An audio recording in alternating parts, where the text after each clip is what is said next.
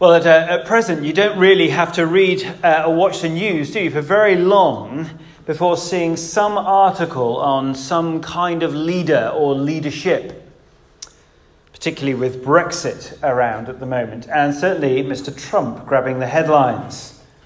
And Dan, can really Donald Trump make America great again? You know, can Theresa May steer a divided nation through Brexit? Will she unite a nation behind her? Well, we'll find out, I guess, in a very short period of time. Many are unsure she'll even survive trying. I mean, there's probably a sweepstake how many days she's got left. Um, you know, could anyone do that?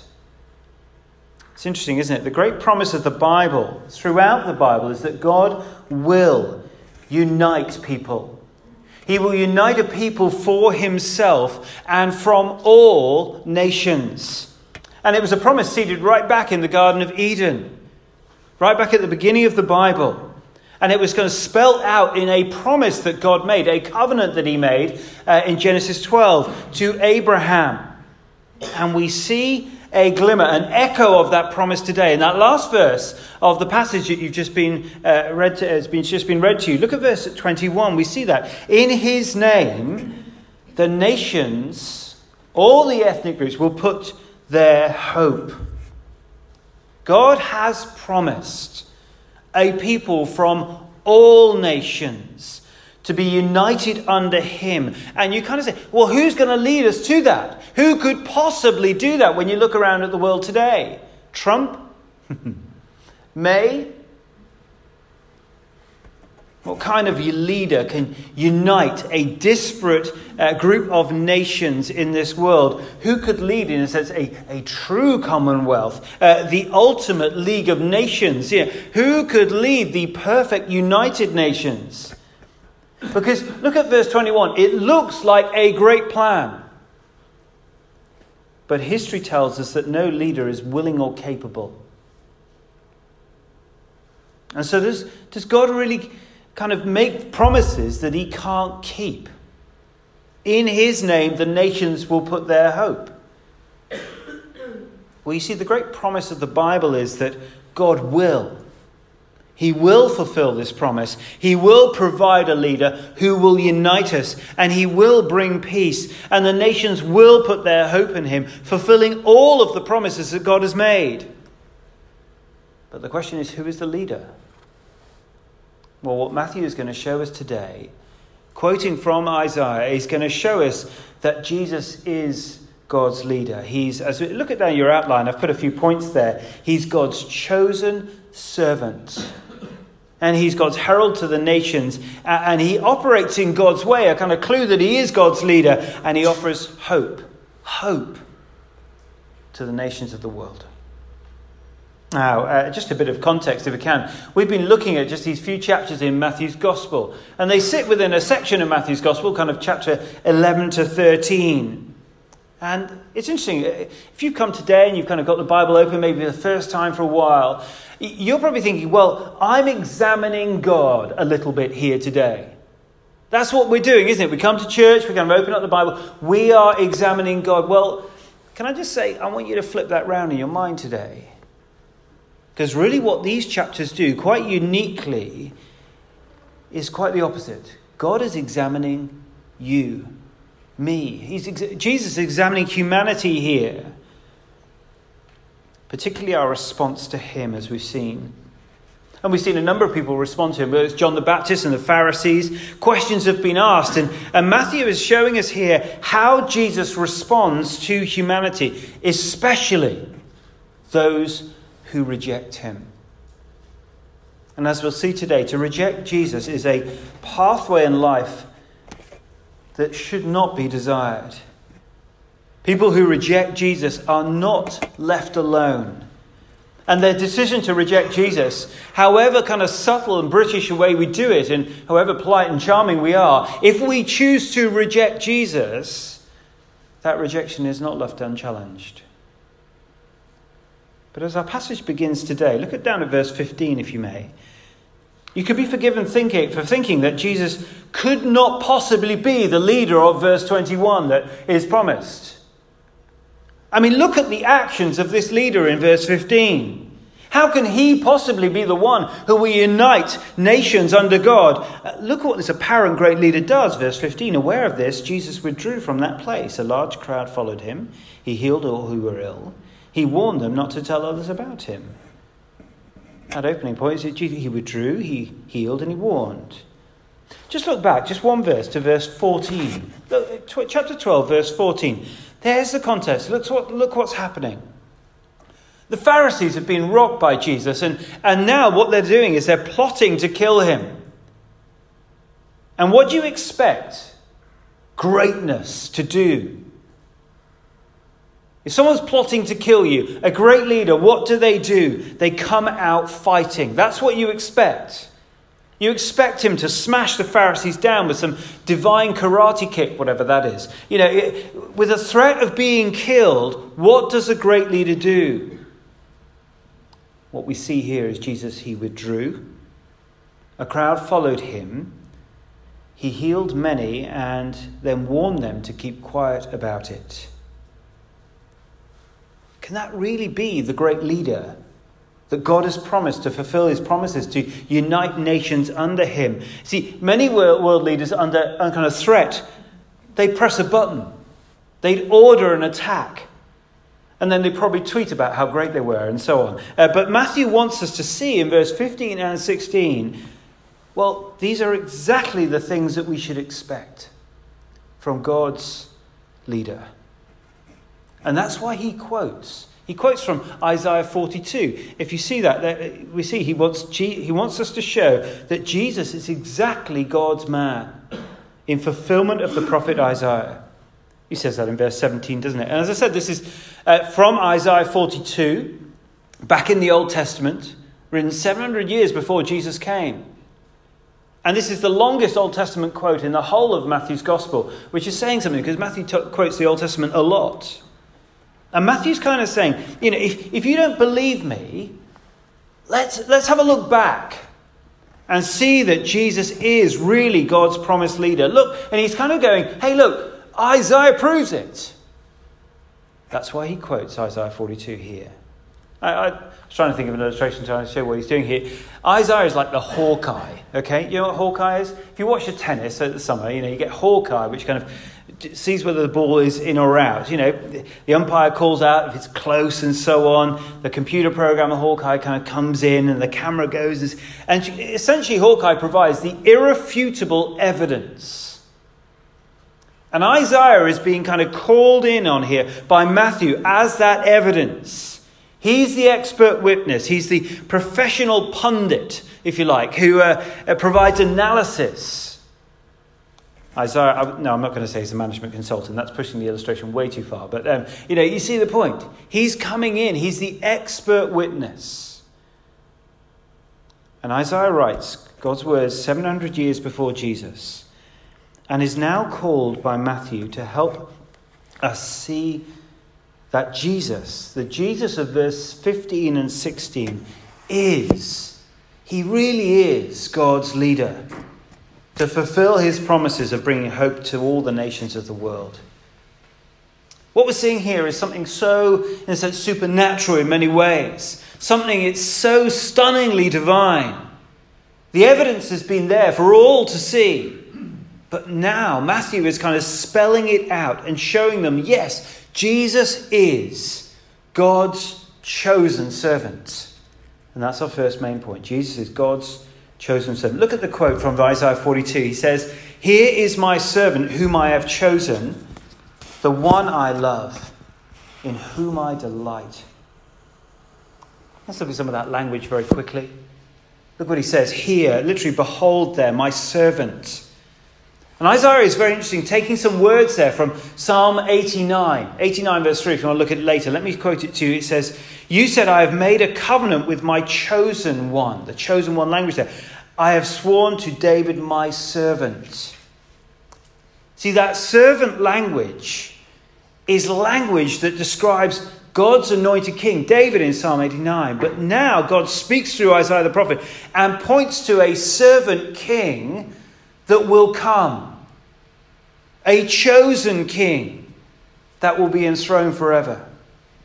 And what does God think of this king? Look at it. Uh, the one I love, the one in whom I delight. He's God's beloved. And that is a title that's so rarely used in the Old Testament. It was firstly used uh, back in Genesis of Isaac, but it crops up occasionally to describe those who God will, who will use to fulfill his promises through. God also delights in him. That is, this leader will never, ever disappoint you. I don't know, do you, do you know a leader that at some point hasn't let you down? Every leader, every leader at some point, even you, and many of you are bosses here, you'll have let your people down at some point. But God says of this servant leader, that he delights in him. He was never been disappointed by him. And Matthew is claiming here, by quoting Isaiah 42, that Jesus is that servant leader in whom God delights. And he's going to show us now uh, that Jesus fits, in sense, all the criteria that come of that servant leader following. And the question for us is do we believe Matthew? Do we really want to put our hopes in this, God's chosen servant leader, Jesus? Whatever you think of uh, someone like Theresa May, great leaders can only achieve so much, can't they? They may do some good, but I think we're all kind of aware that we're never going to put our eternal hopes in someone like that. Whether it's a parent, whether it's a, you know, a boss at work, you know, whatever you do, we're not going to put our eternal hopes in those people. Do you trust anyone with your eternity? Well, Matthew is pointing us back to the Old Testament here and showing us that the servant king of Isaiah 42 makes sense of the man stood before them. It makes sense of his teaching and his performing of miracles. See, the historic evidence, the facts of what Jesus was saying and doing makes sense. They're explained in Jesus being this servant king of Isaiah 42. Now, Matthew continues and makes that point clearer as he, he shows us Jesus' work and the way that he works, the way he operates, if you like. Look at verse uh, halfway through verse 18. God says through Isaiah, I will put my spirit on him, and he will proclaim justice to the nations. A second point Jesus is God's herald to the nations. See, Matthew here wants us uh, to show, wants to show us that Jesus is God's promised servant king. Evidence, though, in him doing God's work. And what is that work? It is to proclaim, to proclaim justice to the nations. That word justice is really interesting, and we've got to be careful that we, we understand it. And it's a word that is used elsewhere, but it, it kind of summary, in summary, it means God's authoritative, settled judgment. Uh, if you can, picture a courtroom. You know, the whole trial has been heard, and and when that judge and the, the, the hammer comes down, the gavel comes down, the judgment is calmly declared. The evidence has been weighed and it's been fairly considered. And now the judgment is made, it is settled, and it comes with the authority of the judge. Well, God's servant king would come, his his work, empowered as we see by the Spirit of God, would be to proclaim to the nations God's authoritative, settled judgment. Context of Isaiah 42 really helps us in understanding that picture of God's authoritative, settled judgment. Uh, if you think at the back at the beginning of chapter 41 of Isaiah, there, God is making clear to the world what he thinks of them. He makes clear what he thinks about the nations uh, around. And then later on in chapter 42, he makes clear what he thinks about the, the leaders of God's people. He declares his authoritative, settled judgments. And Matthew is showing us Jesus. He's been doing that. He's done it through his teaching. If you were to go back in, in Matthew's Gospel, it comes in sections, and you get chapters 5 to se- uh, 7. It's called the Sermon on the Mount. There in his teaching, he's been teaching God's authoritative, settled judgment. And, and, then he's been demonstrating his power to be that judge in the miracles of chapters 8 through to 10. And now in chapter 11 to 13, he is proclaiming that. What God reveals through Isaiah in this picture of God's servant king has come to be in Jesus. And the problem is, the Pharisees just couldn't see. And they should have been able to. The Pharisees are the experts in God's law, the teachers of the time. And if they were a tick box list, you know, if they had a clipboard out with their Sharpie pen, they were going down, here's the criteria of kind of God's servant leader, and there's Jesus before them, they should be able to tick every single box. But in their arrogance, they were absolutely blind to the evidence that stood right before them. And Isaiah 42 paints a picture of God's chosen servant leader and the Pharisees they just think they know better. They know better than God Himself. That's what they're saying in their hard heartedness and their religious hypocrisy that's being exposed. Jesus proclaims God's justice, His authoritatively settled judgment on the world. I don't want to get all spooky about this, but I do want you to realize that God will examine every single one of us. And his verdict will be final. And his verdict will be eternal. I don't know if you saw that um, in the news this week. There was a lovely article came up on BBC, and uh, it was of this 18-year-old boy. You see anyone see that? He was just passed his driving test. Wonderful story. There he was. He's just passed his driving test. He's on his way home from passing his driving test. His mates are in the back of the car, and he's driving through a village in the middle of Germany, and he's clocked with a laser gun going over twice the speed limit, which means under, under German law that he loses his driving license. And the police officer who caught him and wrote a statement about this says, Some things last forever, others not for an hour. I love that. This kid had 48 minutes, and then his driving license was removed from him. Well, we are in God's sights, if you like.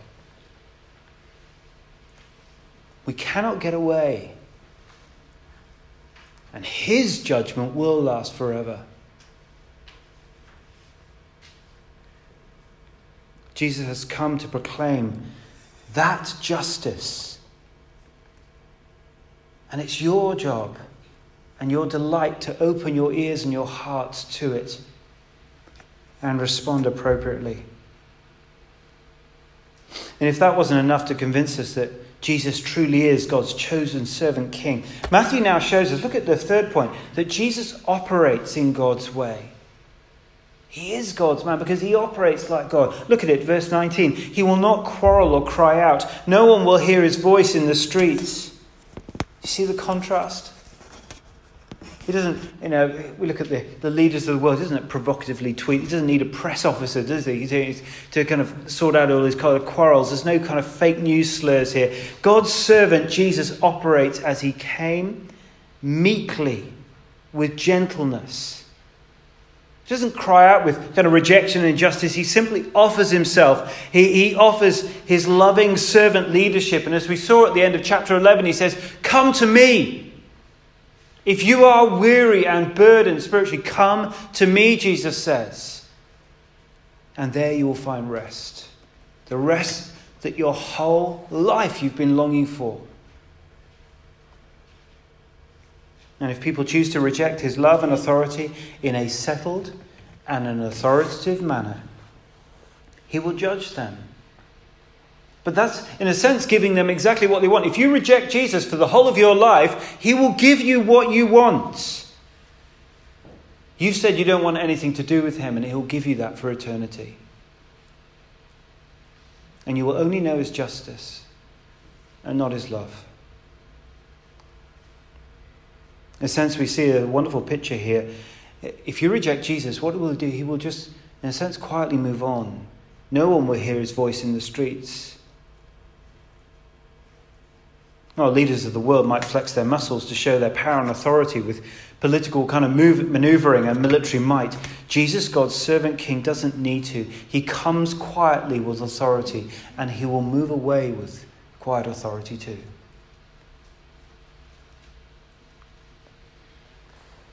But it's not all those kind of power and authority issues. Look at verse 20.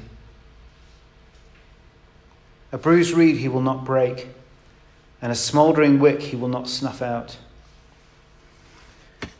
I don't want to bore you, but one of my favourite places in the world is, is, is down in Cornwall. Oh, I thought I mentioned it a lot of times, but uh, uh, as we walk down to the beach every day, I've done every year of my life, and we walk down this beautiful little country lane. It's one of those typical kind of Cornish country lanes with the high hedgerows and the wildflowers growing and the, and the long grasses growing up on the side as well. And I think, you know, every year, every time I go down, still, still today, ridiculous, isn't it? I always pick a bit of grass. You know, one of those long bits of grass, you know, peel it off a bit and stick it in my mouth or throw it at one of the boys or whip one of the boys, you know, whatever. I just play with a lovely bit of grass. It's one of the things you do, isn't it? It's just a simple reed of grass. It's totally disposable. I just chuck it away at the end as I get to the beach. It's worth nothing. Oh, Jesus cares. For you, you broken reed. However, you know, lowly you feel about yourself, He cares for you. When you get to the end of your Christmas meal, I guess many of us will have little uh, candles on the table, yeah? And you, know, you get to it and you, the end and it's all kind of melted down and you've got that tiny little wick, haven't you? That withered wick of the candle. It's worth nothing. What do you do? You chuck it away. Well, Jesus, the servant king, will take that smouldering wick and he will not snuff it out and he will not throw it away. Rather, he will breathe his life giving spirit into it and revive it. Are you that smouldering wick? Do you see what's being saying here, said here?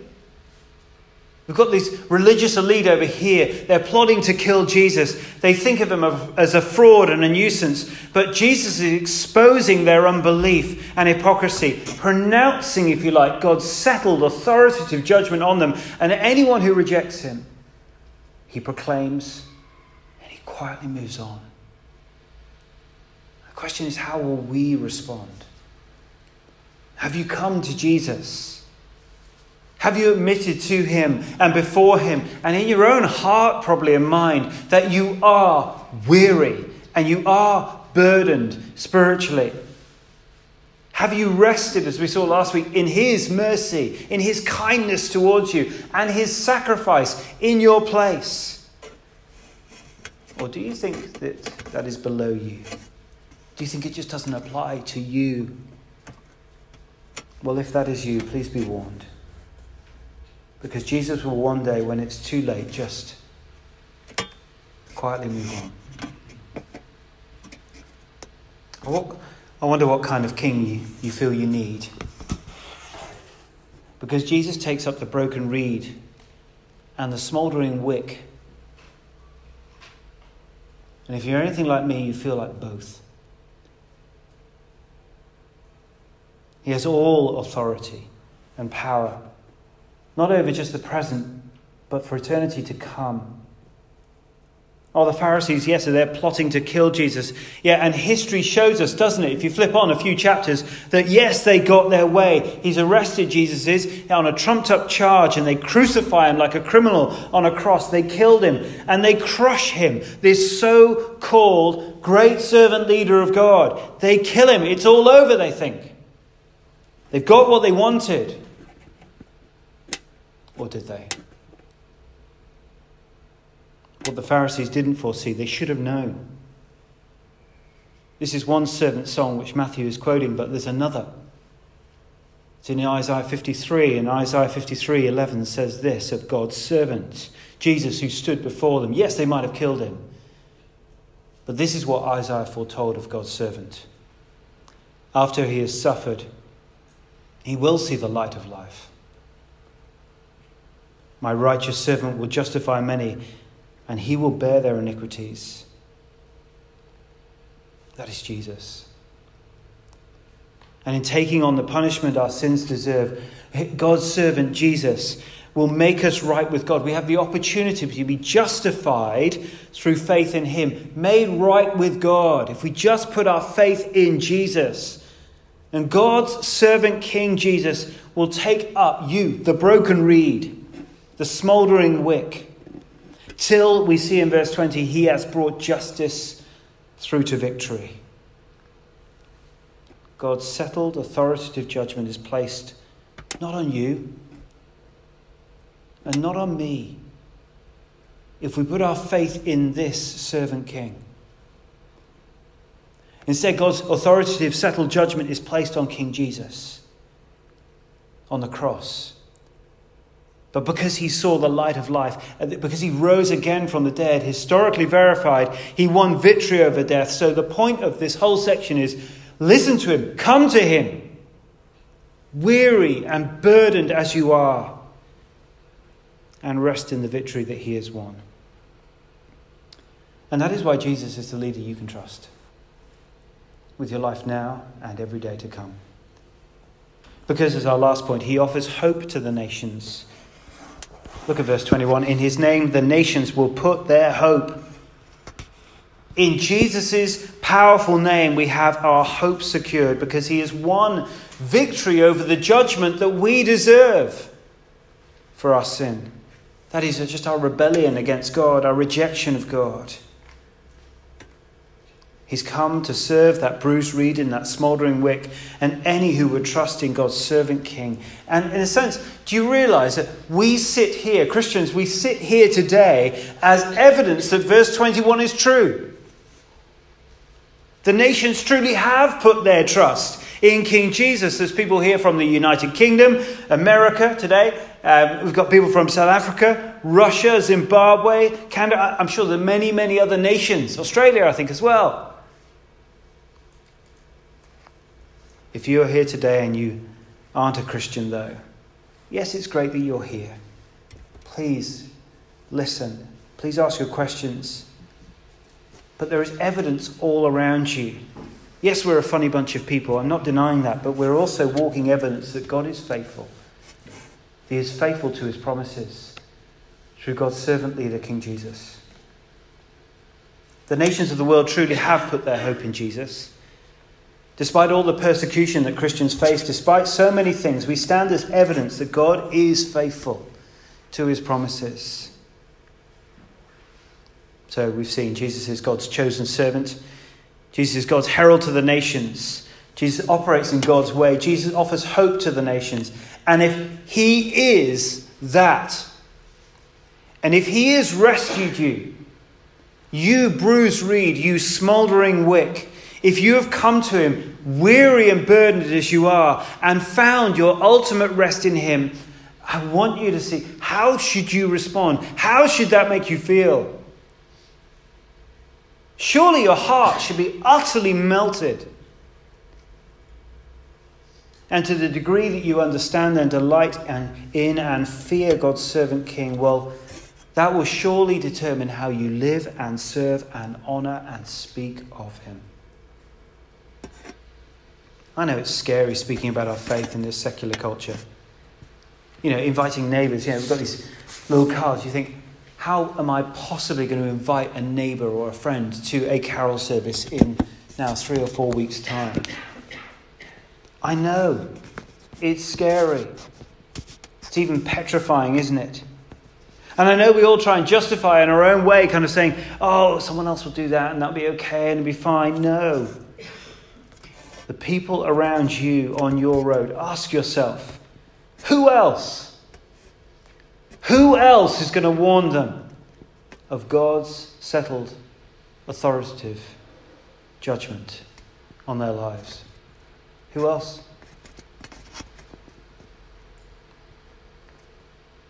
Who else is going to give them the opportunity to hear of God's chosen servant, King, who was willing to take on himself the justice that you deserve? So, what kind of leader can unite the disparate nations of this world? The answer is God's suffering servant king of Isaiah 42, Who is that? His name is Jesus. And he's come for bruised reeds and smouldering wicks like you and me. So come to him, weary and burdened, and find your ultimate rest in him. Let's pray.